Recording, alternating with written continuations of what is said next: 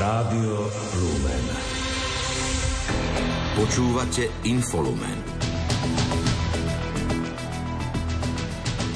Andrej Danko oficiálne oznámil prezidentskú kandidatúru. Je pripravený byť prezidentom súčasnej koalície. V Ružomberku otvorili rok Tomáša Munka, sprítomní odkaz celej rodiny. Európska únia dočasne pozastavuje financovanie agentúry OSN pre palestínskych utečencov. Žiada vykonanie auditu. Aj dnes sme tu so spravodajskou polhodinou najdôležitejších udalostí z domova i zo sveta. Pri počúvaní vás vítajú Richard Čvarba a Lucia Pálešová.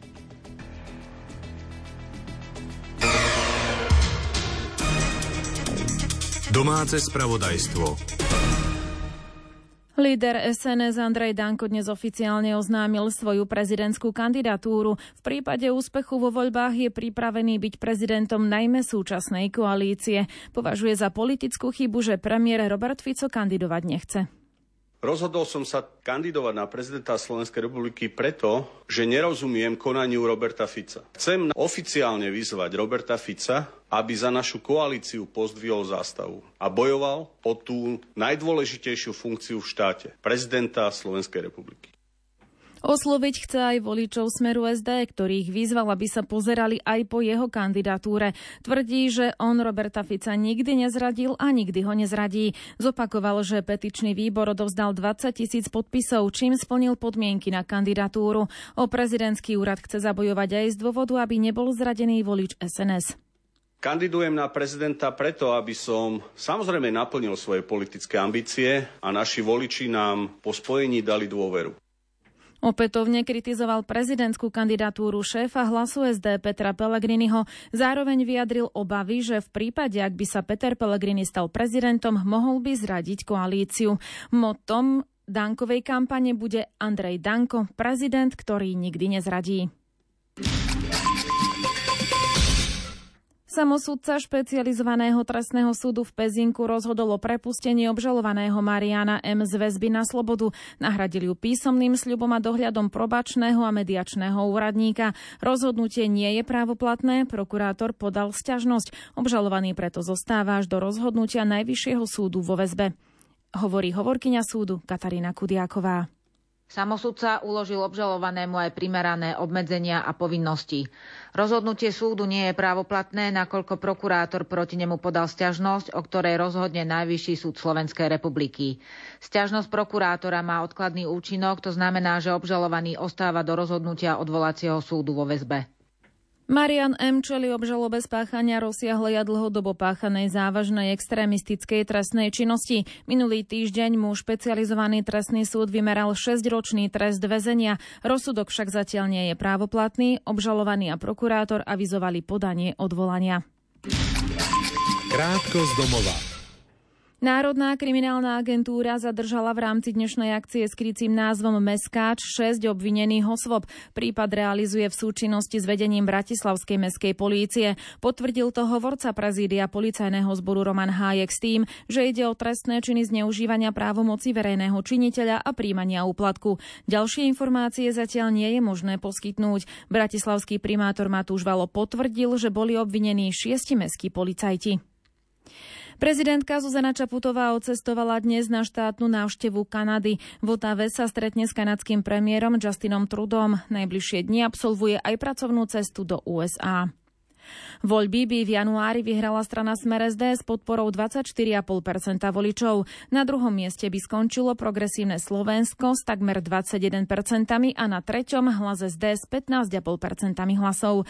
Vyplýva to z volebného modelu agentúry Ipsos pre Denningen. Strana SAS a KDH získali v prieskume zhodne niečo cez 6,5% podporu. Za nimi nasleduje hnutie Slovensko a Republika. Pred bránami parlamentu by zostala SNS. Ministerstvo vnútra nesúhlasí so zisteniami Najvyššieho kontrolného úradu, že jeho účelové zariadenia sa využívajú neefektívne. Uviedol to tlačový odbor rezortu vnútra.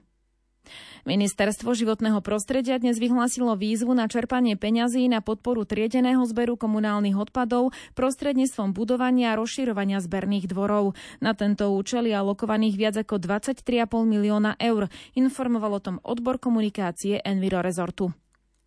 Kardiocentrum AGEL v Košickej šaci odmieta spochybňovanie potreby jeho zaradenia v rámci kategorizácie nemocníc. Pripomína, že má dva roky na obhájenie podmienečného zaradenia. Jeho vedenie to uviedlo dnes v reakcii na kritiku tohto kroku. Podpredseda parlamentu a šéf SNS Andrej Danko volá po ráznej zmene rokovacieho poriadku Národnej rady. Povedal to dnes, pričom otvorene kritizoval predsedu Národnej rady Petra Pellegriniho. Peter Pellegrini žiaľ nezvládá riadenie Národnej rady Slovenskej republiky a odmieta reformovať rokovací poriadok tak, ako som to ja urobil v roku 2016. Ide podľa neho o alibizmus, ako doplnil, nesúhlasí ani s dodatočnými úpravami navrhovanej novely trestného zákona.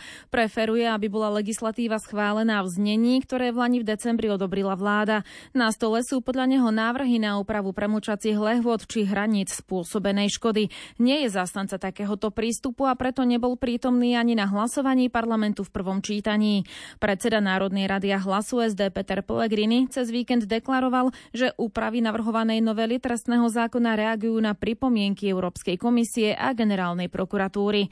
Poslanci o novele trestného zákona rokujú v skrátenom legislatívnom konaní. Minulý týždeň bola posunutá do druhého čítania. Rozpráva k návrhu na skrátené konanie trvala tri týždne, pretože sa opozícia vo veľkom počte hlásila do rozpravy. Diskusiu v prvom čítaní koalícia skrátila na 20 hodín. Opozícia takýto postup kritizovala. Novelu v prípade jej schválenia plánuje napadnúť na ústavnom súde. Investičná gramotnosť Slovákov medziročne poklesla o 1,5 bodu a dostala sa na doteraz najnižšiu úroveň 99,1 bodu. Kým znalosti u žien sa zlepšujú, u mužov je trend opačný. Vyplýva to z najnovšieho indexu investičnej gramotnosti platformy Portu. Index bol zostavený na základe dát z prieskumu agentúry Ipsos, ktorý sa uskutočnil na vzorke 1050 respondentov, hovorí dekan ekonomickej fakulty Univerzity Mateja Bela v Banskej Bystrici Michal Mešťan. Tá mladšia generácia e, čelí tomu, že tých informácií má asi najviac, pretože je pre ňu prirodzené mať mobilné telefón neustále pri sebe a nasávať tie informácie, ale na druhú stranu nemá možnosť reálne si vyskúšať to investovanie v praxi.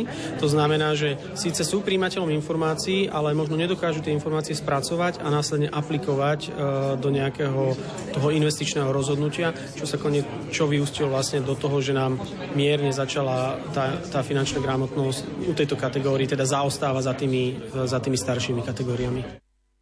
Index ukázal aj to, že inflácii rozumejú tri štvrtiny Slovákov. Podobne sú na tom aj s vnímaním rozdielu medzi sporením a investovaním.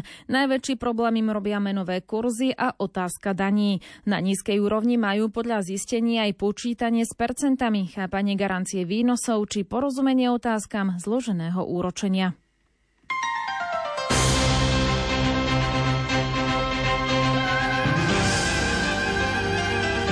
Cirkvi. Pri príležitosti z tého výročia narodenia Božieho služobníka Tomáša Munka, jezuitského novica, vyhlásil provinciál jezuitov Jozef Šofranko rok Tomáša Munka s motom Svedectvo viery hojí rany. Rok Tomáša Munka otvorili slávnostne včera v Ružomberku. Svetej Jomši v jezuitskom kostole povýšenia Svetého kríža predsedal spišský pomocný biskup Jan Kuboš. Provinciál Jozef Šofranko v liste uviedol, že rok Tomáša Munka bude príležitosťou uvedomiť si rodinné korene Tomáša Tomášovho svedectva viery a odkaz celej rodiny Munkovcov pre dnešok. V Bratislave sa dnes konali pohrebné obrady zosnulého kňaza Salesiana a historika Milana Ďuricu. V kostole Panny Márie pomocnice kresťanov na Miletičovej ulici im predsedal bratislavský arcibiskup metropolita Stanislav Zvolenský, informuje Ľudovít Malík. So salesianským kňazom a známym historikom sa prišlo do salesiánskeho kostola rozlúčiť množstvo veriacich kňazov. Homíliu predniesol provinciál Salesiánov Peter Týmko, ktorý predstavil veľmi bohatý život profesora Ďuricu. Ak pšeničné zrno nepadne do zeme a neodumrie, ostane samo. Ale ak odumrie, prinesie veľkú úrodu.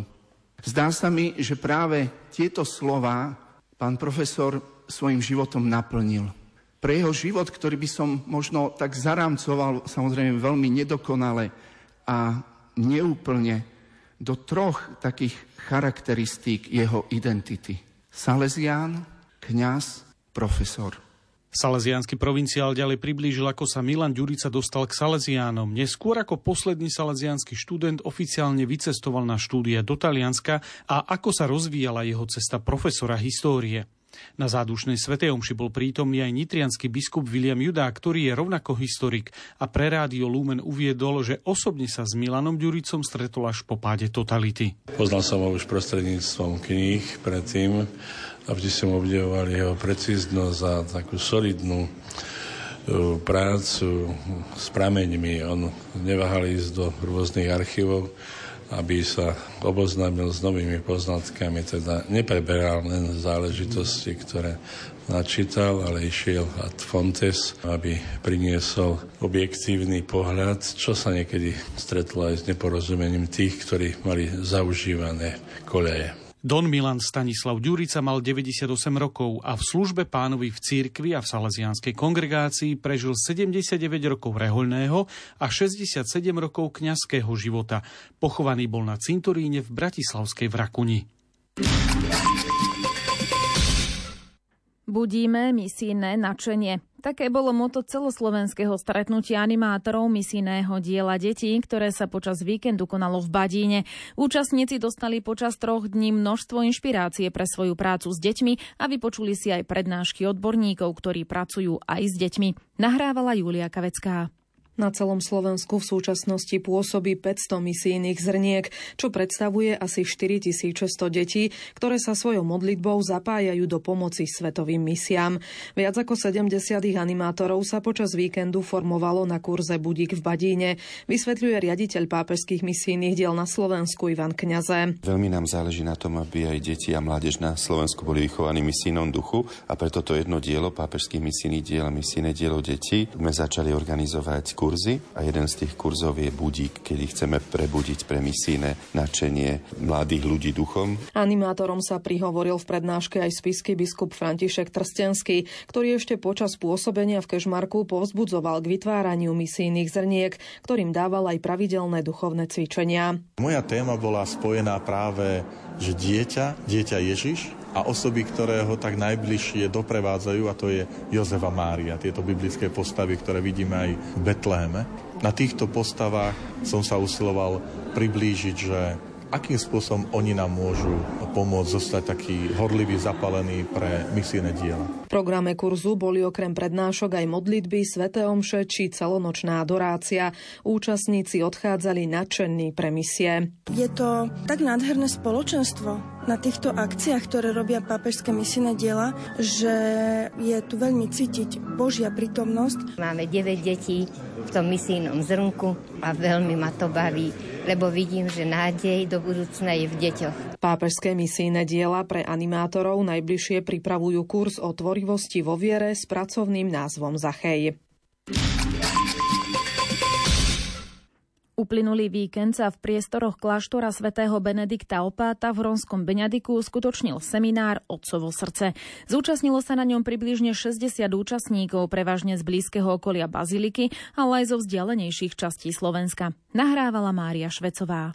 Seminár Otcovo srdce sa na tomto milostivom mieste konal historicky poprvýkrát. Stalo sa tak na pozvanie generálneho vikára Nitrianskej diecézy a rektora Baziliky svätého Benedikta Opáta v Horonskom Beňadiku Petra Brodeka. Hovorí člen organizačného týmu spoločenstva Otcovho srdca Miron Duda. V Horonskom Beňadiku sme prvýkrát. Väčšinou robievame semináre v Centre pre rodinu na Sigorde a v Rodinkove, ale okrem toho robievame semináre aj pre farnosti deti, pre spoločenstva alebo pre rehole. Súčasťou semináru boli nielen prednášky, ale aj osobné svedectvá, modlitby chvál a príhovoru, možnosť pristúpiť k sviatosti zmierenia, adorácia či sveta omša. Účastníci seminára mali zároveň možnosť prijať požehnanie vzácnou relikviou Kristovej krvi, ktorá je v bazilike po stáročia uchovávaná. Po celý čas ich seminárom sprevádzal slovenský tím. Viac už jeho členka Eva Petrovičová. Seminár v Hronskom Benediku sme robili so slovenským týmom Otcovho srdca, ktorý vznikol okolo manželov Hoxarovcov, ktorí pred 16 rokmi Otcovo srdce priniesli na Slovensko a za tie roky sa okolo nich ten tým vybudoval. Vlastne aj tak osamostatnil. Túžime, aby táto služba na Slovensku ostala. Je krásne, že sme veľmi pestrí v tom týme. Máme ľudí z, zo všetkých eh, kútov Slovenska, z rôznych aj spoločenstiev. Hlavnou témou seminára bol návrat do milujúceho srdca Boha Otca, hľadanie vlastnej identity, uzdravovanie vnútorných zranení a osobné prežívanie viery ako dôverného vzťahu s Bohom Otcom. Záver trojdňového seminára patril osobným svedectvám účastníkov. Včera navštívil Košice na pozvanie arcibiskupa Cyrila Vasilia jeho blaženosť vladyka Sviatoslav Ševčuk, vrchný arcibiskup Kievo Haličský a hlava Ukrajinskej grécko-katolíckej cirkvi. Vladyka Ševčuk predsedal archierejskej svetej liturgii, na ktorej sa okrem ďalších ukrajinských biskupov a zástupcu dikastéria pre východné cirkvy v Ríme zúčastnil aj veľký počet veriacich Košickej eparchie a ukrajinských utečencov žijúcich na území Košíc. Košická eparchia od prvých dní vojny podáva podáva pomocnú ruku ukrajinským utečencom, predovšetkým matkám s deťmi, vytvárajúc im materiálne a duchovné podmienky pre život, za čo sa arcibiskup Ševčuk poďakoval. Vo svojej homílii vychádzal z Evanielia o marnotratnom synovi, ktoré sa čítalo v chrámoch. Hovoril Hovoril o bolestiach a radostiach ukrajinského národa a cirkvy. Zvýraznil dôležitosť Božieho objatia, ktoré nám pomáha v každom čase ostať ľuďmi a prinavracia nám stratenú hodnotu. Správy zo sveta.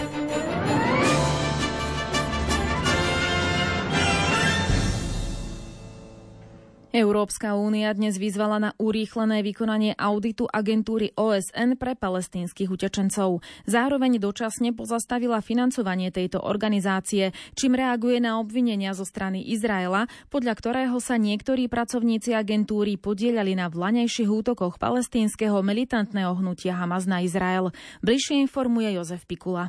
Hovorca Európskej komisie Erik Mamer povedal, že audit musí prebehnúť pod vedením odborníkov sprevádzaných Eurokomisiou a musí sa vykonať súčasne s vyšetrovaním obvinení vznesených Izraelom, ktoré podniká Organizácia spojených národov. Podľa neho sú tieto opatrenia naliehavé a dôležité a mali by sa začať bezodkladne. Európska únia patrí medzi najväčších prispievateľov do agentúry OSN pre palestínskych utečencov. Eurokomisia vo vyhlásení uviedla, že posúdi nadchádzajúce rozhodnutia o financovaní agentúry vzhľadom vzhľadom na veľmi závažné obvinenia z 24. januára týkajúce sa účasti jej zamestnancov na ohavných útokoch zo 7. októbra. Podľa Eurokomisie sa do konca februára nepredpokladá žiadne ďalšie financovanie agentúry OSN pre palestínskych utečencov. Humanitárna pomoc pre palestínčanov v pásme Gazy a na západnom brehu Jordánu bude podľa Európskej komisie v nezmenšenej miere pokračovať prostredníctvom iných partnerských organizácií aj naďalej. Financovanie agentúry OSN už dočasne pozastavili spojené Spojené štáty, Austrália, Kanada, Taliansko, Británia, Nemecko, Francúzsko, Fínsko, Švajčiarsko, Japonsko a Rakúsko. Podobné kroky medzičasom avizovalo aj Rumúnsko. Agentúra OSN pre palestínskych utečencov v piatok oznámila, že prepustila viacerých pracovníkov obvinených Izraelom a začala ich vyšetrovať. Urýchlené nezávislé vyšetrovanie prislúbil aj generálny tajomník OSN Antonio Guterres. Z dokumentu americkej vlády, ktorého podrobnosti dnes zverejnil portál The Times of Israel, sa pracovníci agentúry OSN OSN pre palestínskych utečencov pravdepodobne podielali na únose Izraelčanky, prevážali muníciu či telo mŕtvého izraelského vojaka a zapojili sa aj do vlaňajšieho útoku na juhoizraelský kibuc. Agentúra bola založená v roku 1949 po prvej arabsko-izraelskej vojne a patrí k najväčším programom OSN. Jej vyše 30 tisíc pracovníkov poskytuje služby vrátane vzdelávania, základnej zdravotnej starostlivosti a humanitárnej pomoci palestínskym utečencom v pásme Gazy, pred Jordánsku, Jordánsku, Sýrii, Sýrii a Libanone. Česko uzavrelo kontrakt na nákup 24 amerických stíhacích lietadiel F-35. Memorandum o porozumení medzi Českou republikou a Spojenými štátmi k projektu nadzvukových lietadiel podpísala česká ministerka obrany Jana Černochová a americký veľvyslanec v Českej republike Bijan Sabet. Nákup stíhačiek odsúdila česká vláda v Lani, odsúhlasila česká vláda v Lani v septembri. Pokračuje Julia Kavecká. Česká republika dnes uzavrela najvýznamnejší projekt v histórii Českej armády. Za 24 strojov amerických stíhacích lietadiel F-35 zaplatí 150 miliard korún, teda 6 miliard eur. Ide tak o jej najdrahší nákup. Prvé stíhačky by Česko malo dostať v roku 2031. Všetkých 24 kusov by malo mať do roku 2035. Vtedy skončí prenájom aktuálne používaných švedských strojov Gripen. Súčasťou kontraktu je aj priemyselná spolupráca spolupráca za viac ako 15 miliard korún. Podieľať sa na nej bude 13 českých podnikov a univerzít, ktoré sa zapoja v oblasti výroby komponentov, výskumu a vývoja, ale aj pilotného výcviku a údržby a takisto servisu a opráv. Česká ministerka obrany Jana Černochová uviedla, že touto medzivládnou dohodou vstupuje krajina a tiež armáda do novej éry, kde sa nielen vojakmi, ale už aj modernou technikou radia do prvej ligy európskych členov NATO. Podľa nej sú stroje stroje 5. generácie kľúčovou súčasťou systému aliančného letectva. Stíhačky F-35 podľa nej prispejú k zvýšeniu bojaschopnosti Českej armády. Podľa náčelníka generálneho štábu armády Českej republiky Karla Žechku je systém F-35 jediný, s ktorým môže armáda v budúcnosti obstáť na boiskách. Je tiež zárukou, že v prípade potreby sa dokáže Česká republika spoločne so spojencami efektívne brániť vonkajšej agresii. Krátko zo sveta. Súd v Moskve dnes vydal príkaz vziať do väzby šéfku medzinárodnej nadácie Fond boja proti korupcii Mariu Pevčich a ďalších spolupracovníkov väzneného opozičného politika Alexia Navalného. Súdne rozhodnutie bolo vydané v neprítomnosti obvinených, ktorí žijú v exile. Ukrajinský prezident Volodymyr Zelenský včera v rámci úsilia o podporu transparentnosti a boja proti korupcii zverejnil na svoje príjmy, zverejnil svoje príjmy za roky 2021 a 2022. Je to prvýkrát, čo ukrajinský prezident verejne priznal svoje príjmy. Volodymyr Zelenský hovorí, že štátni úradníci by mali zverejňovať svoje príjmy a by zvýšili transparentnosť a odstránili korupciu. Ukrajinský minister obrany Rustemov Umerov priznal zlyhania v zabezpečení a zásobovaní ukrajinskej armády. Vo svojom vyhlásení zverejnenom dnes na sociálnej sieti Facebook Umerov informoval, že počas neplánovaných kontrol bolo zistených veľa priestupkov. Terčom pokusu o útok s použitím dronu sa dnes stala rafinéria ropnej spoločnosti Slavneft Janos v ruskom meste Jaroslavl.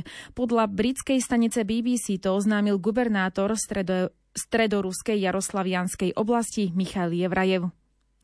Poľská vláda by mala schváliť zrušenie Centrálneho protikorupčného úradu už v prvom štvrť roku tohto roka. Žiada to koordinátor poľských bezpečnostných služieb Tomáš Siemoniak.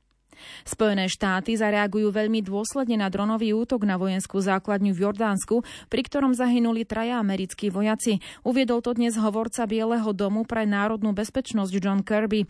Washington viní zo včerajšieho útoku na menšiu základňu v Jordánsku militantné skupiny pôsobiace v Sýrii a Iraku, ktoré podporuje Irán. Teherán spojenie s útokom popiera.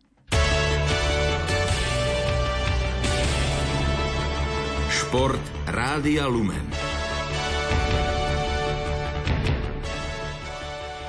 Slovenský krasokorčuliar Adam Hagara získal striebornú medailu na zimných olympijských hrách mládeže 2024 v korejskom Kangvone. Udržal si tak svoju pozíciu po krátkom programe a dosiahol najvýznamnejší výsledok svojej doterajšej kariéry. V celkovom súčte voľnej jazdy, jazdy s krátkým programom prehral Adam Hagara v súboji o zlato s korejským pretekárom len o pol bodu.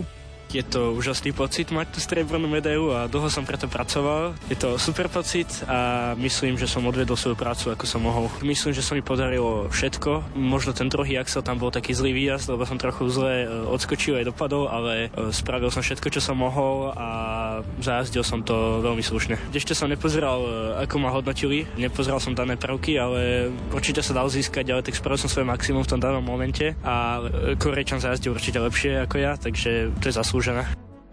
Po biatlonistovi Markusovi Sklenárikovi a lyžiarovi Andrejovi Barnášovi, ktorí získali bronz, sa stal tretím slovenským medailistom na podujatí. V areáli Alpenzia v Pyeongchangu začali svoje súťaže bežci na lyžiach aj kombinátori. V šprinte voľnou technikou v behu na lyžiach postúpili zo slovenských zástupcov z kvalifikácie do vyraďovacej časti Michal Adamov a Emília Rendová. Vo štvrťfinále bojoval Michal Adamov, ktorý sa v Pyeongchangu už predstavil v biatlone do posledných metrov o postup. Napokon skončil vo svojom behu štvrtý a celkovo obsadil 18. priečku. Medzi dievčatami Emília Rendová dobehla vo svojom behu zo stratou na najlepšie a zaradila sa vo výsledkovej listine na 27. pozíciu. Po úvodnej časti severskej kombinácie bol Hektor Kapustík na druhom mieste, v druhej časti však svoju pozíciu neudržal a klesol na 11.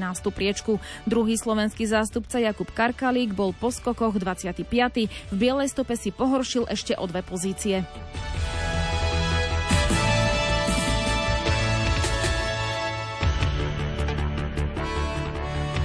Slovenská tenistka Renáta Jamrichová sa vďaka triumfu na Grand Slamovom turnaji Australian Open stala novou juniorskou svetovou jednotkou. Zverenka trénera Jana Matúša si v dnešnom vydaní juniorského rebríčka Medzinárodnej tenisovej federácie polepšila o dve miesta a pred druhou američankou Claire Vin Gunu Gunuovovou, vlanejšou šampiónkou Wimbledonu má viac ako 500 bodový náskok. Tretia je austrálčanka Emerson Jonesová. Športový arbitrážny súd dnes udelil štvoročný trest za doping krasokorčuliarke Kamile Valievovej. Rusko by tak malo prísť o zlatú medailu z tímovej súťaže zo zimných olympijských hier 2022 v Pekingu a získajú ju reprezentanti Spojených štátov. Kamila Valievová sa podľa súdu dopustila porušenia antidopingových pravidiel a dostala štvoročný zákaz činnosti počnúť 25. decembrom 2021.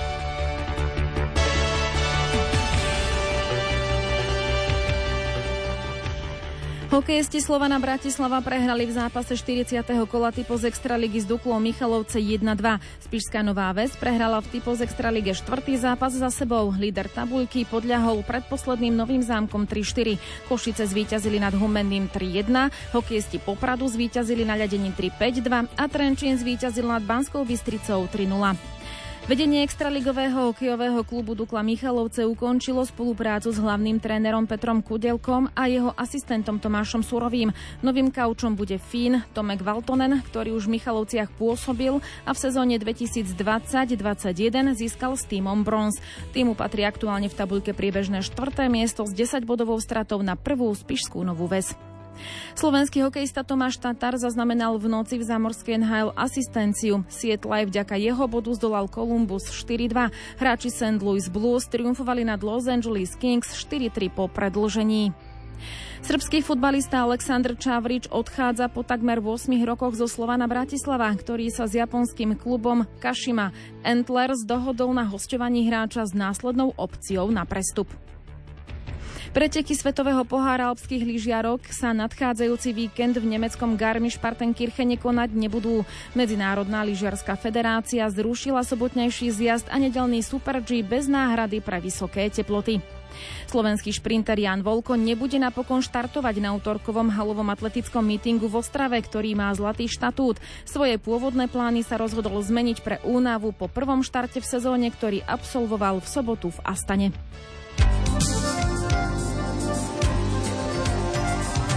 Počasie. Aké počasie nás čaká v noci a zajtra povie meteorológ Peter Jurčovič. V útorok predpokladám, že žiadna veľká zmena, ešte stále tlaková výš, aj keď ona sa presúva zo strednej Európy na východ, ale bude k nám na jej okraji prúdiť stále teplejší vzduch. Takže pokiaľ v noci nebude až taký silný vietor, tak ešte to v horských dolinách môže ísť až na minus 10 stupňov. Ale na juhu snáď tak okolo nuly, v podunajskej nížine tak najskôr. A k tomu stále ešte bude taký mierny juhozápadný, južný, juhovýchodný. Skrátka južné vetry, teplý vietor, vlhký vietor, vlhký vzduch. A to znamená, že by sa nám zase vo väčšej mere mali tvoriť hmly. Takže v útorok ráno treba rátať práve s tými hmlami, že to na cestách môže byť dosť nebezpečné, najmä tam, kde to prípadne ešte bude aj primrzať a potom cez deň aspoň 8 stupňov v útorok. Rádio Lumen vás pozývame počúvať aj o 20. hodine, keď bude na programe relácia Gaučing.